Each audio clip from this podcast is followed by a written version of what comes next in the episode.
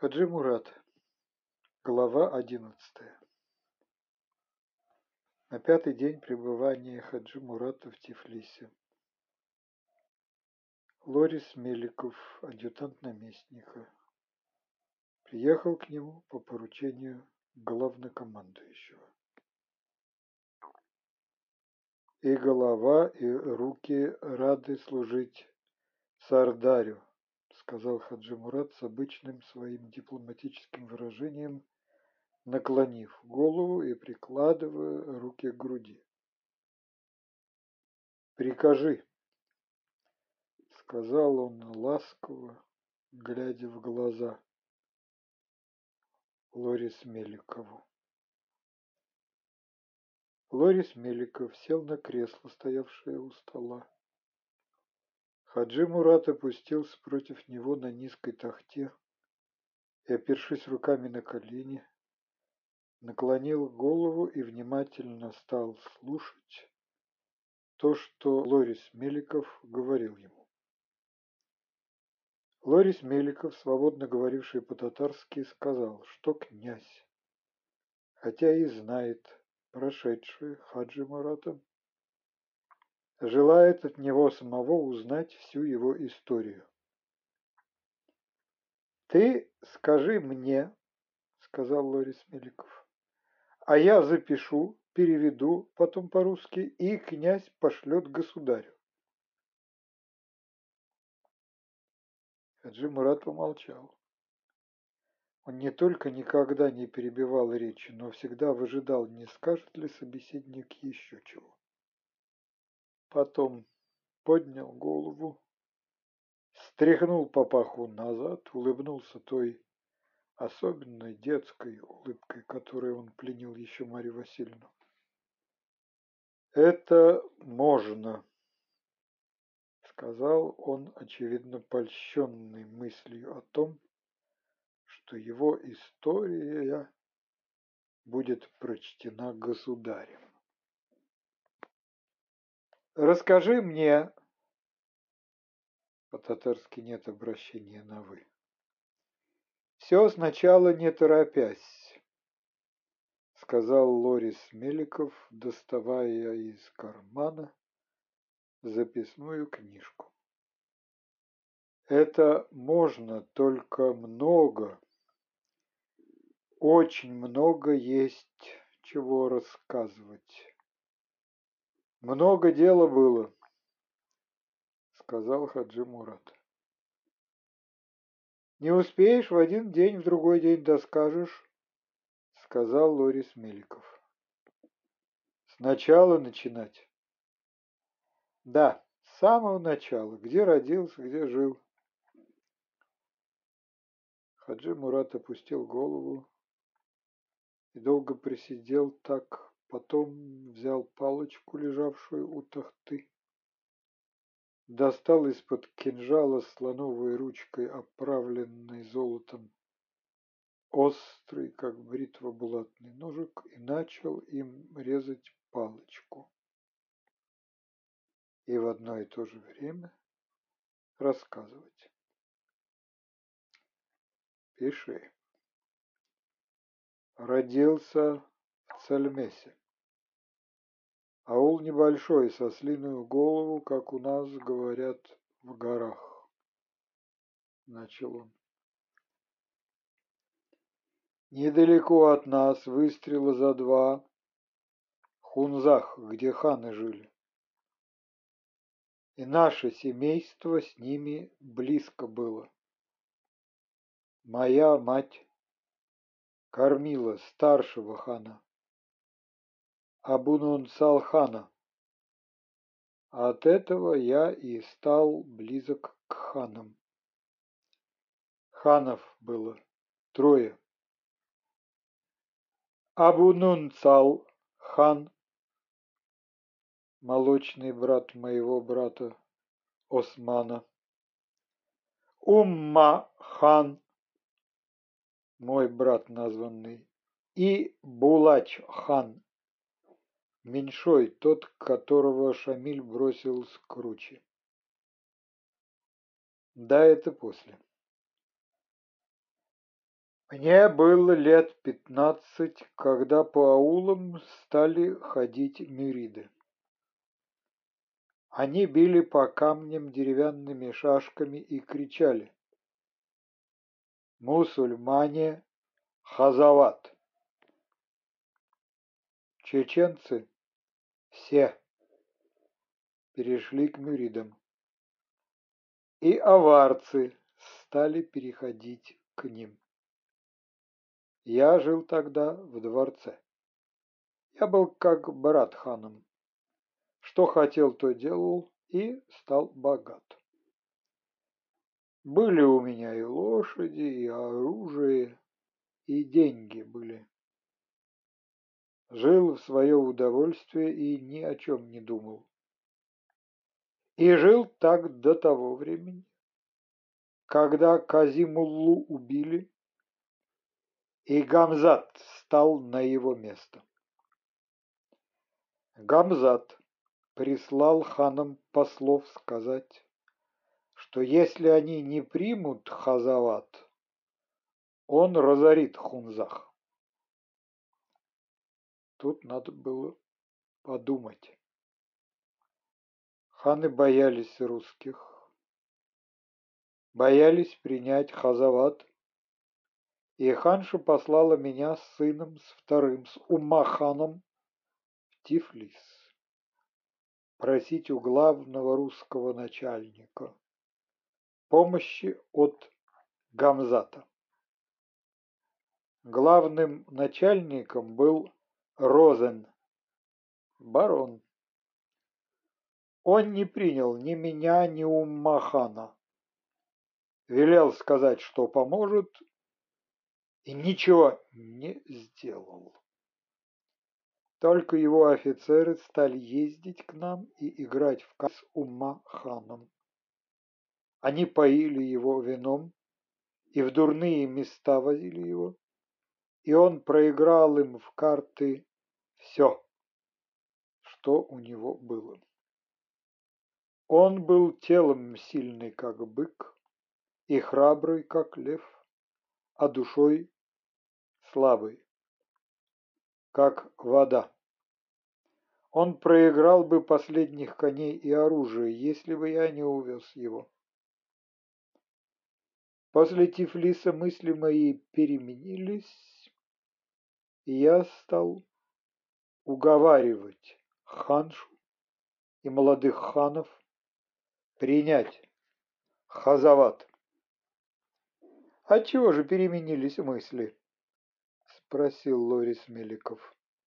«Не понравились русские?» Хаджи Мурат помолчал. «Нет, не понравились», — решительно сказал он и закрыл глаза. И еще было дело такое, что я захотел принять Хазават. Какое же дело? А под Цельмесом мы с ханом столкнулись с тремя миридами. Два ушли, а третьего я убил из пистолета. Когда я подошел к нему, чтобы снять оружие, он был жив еще. Он поглядел на меня.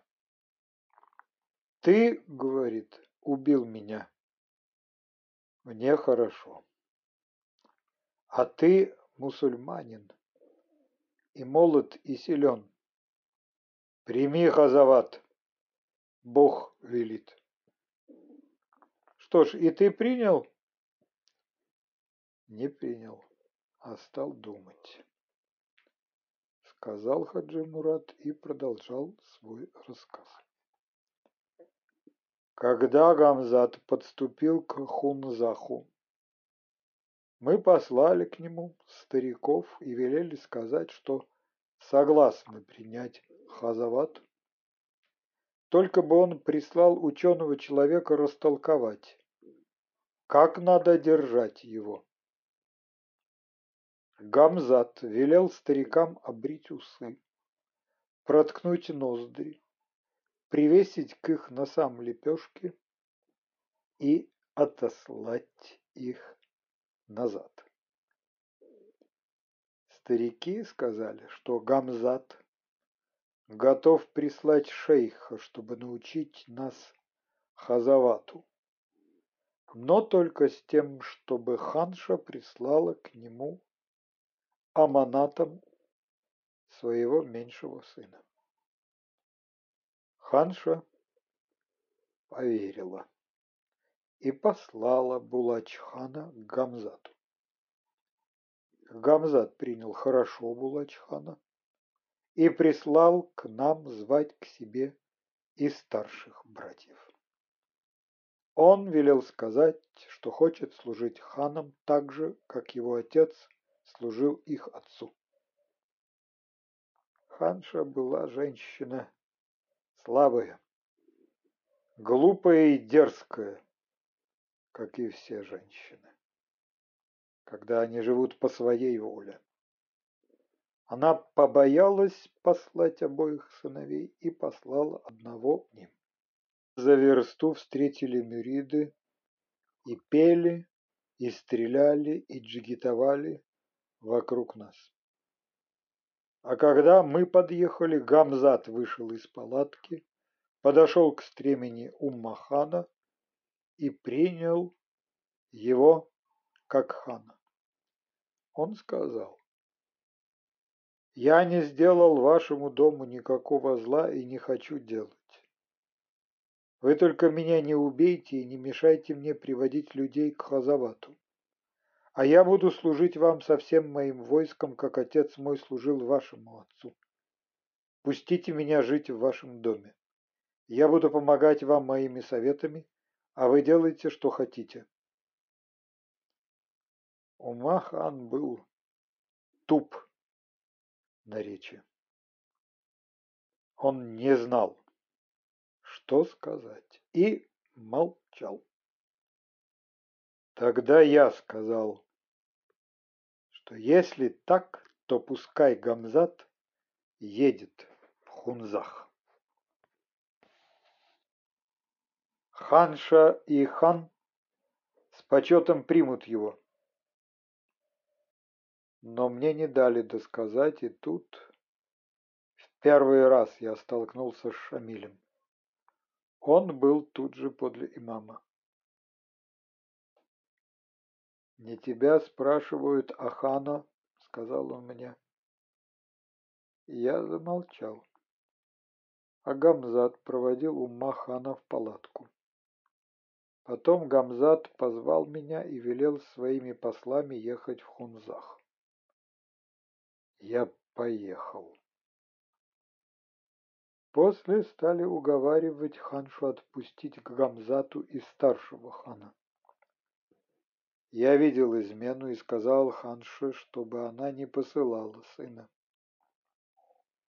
Но у женщины ума в голове сколько на яйце волос.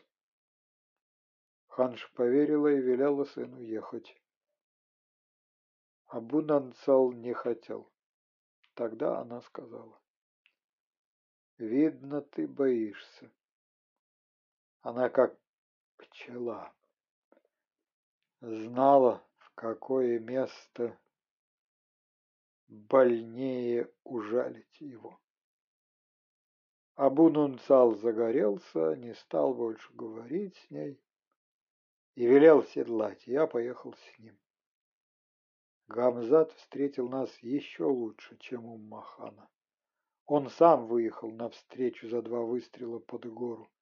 За ним ехали конные с значками.